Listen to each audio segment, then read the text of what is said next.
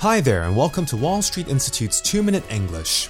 Today, I'm going to talk to you about housework and some common housework chores that we do. Firstly, what exactly is housework?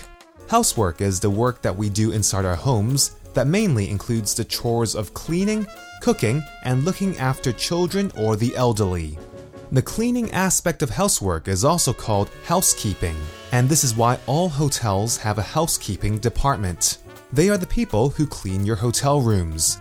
Remember, housework is not the same as homework. Homework is the work, exercises, or essays that you have to do or complete for school. Housework is the work that we do inside our homes to look after it.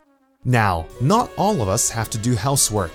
In Hong Kong, a lot of the housework is usually done by housewives, mothers, or domestic helpers. The term housewife doesn't sound very professional, even though we all know it is one of the toughest jobs around. So, some people prefer to say homemaker instead of housewife. Since I work freelance and have a more flexible schedule than my wife, I do most of the cleaning part of the housework.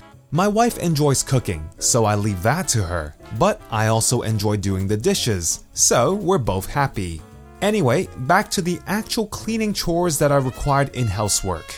Let's start with the floor. We all know Hong Kong is very dusty and our floors become dirty very quickly. The easiest way to clean the floor is to use a vacuum cleaner.